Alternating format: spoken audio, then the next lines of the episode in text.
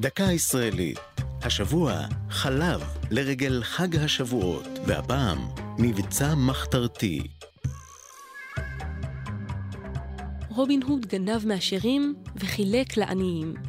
באישון לילה, באמצע חודש מרס 1972, יצא לדרך בירושלים מבצע בנוסח הגיבור האגדי. הפנתרים השחורים גנבו ארגזי חלב שנועדו לתושבי שכונת רחביה המבוססת וחילקו אותם לתושבי שכונת האזבסטונים. ברוח המחתרות כונתה הפעולה מבצע חלב. תנועת הפנתרים השחורים קמה שנה קודם לכן במחאה על מצבם הכלכלי הקשה של רבים מעולי ארצות ערב.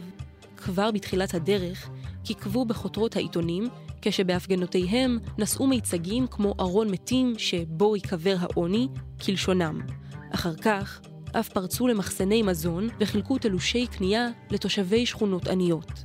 יחס הממסד האדיש הניע את הפנתרים להמשיך ולהפגין, ובחודש מאי 71 הגיע המאבק לשיאו כשאלפי מפגינים התאספו בכיכר ציון בירושלים ומחו במשך שעות נגד הקיפוח העדתי. כשבאו השוטרים לפזרם, התוצאות היו קשות. המפגינים השליכו אבנים ובקבוק תבערה, ועשרות נפצעו ונעצרו.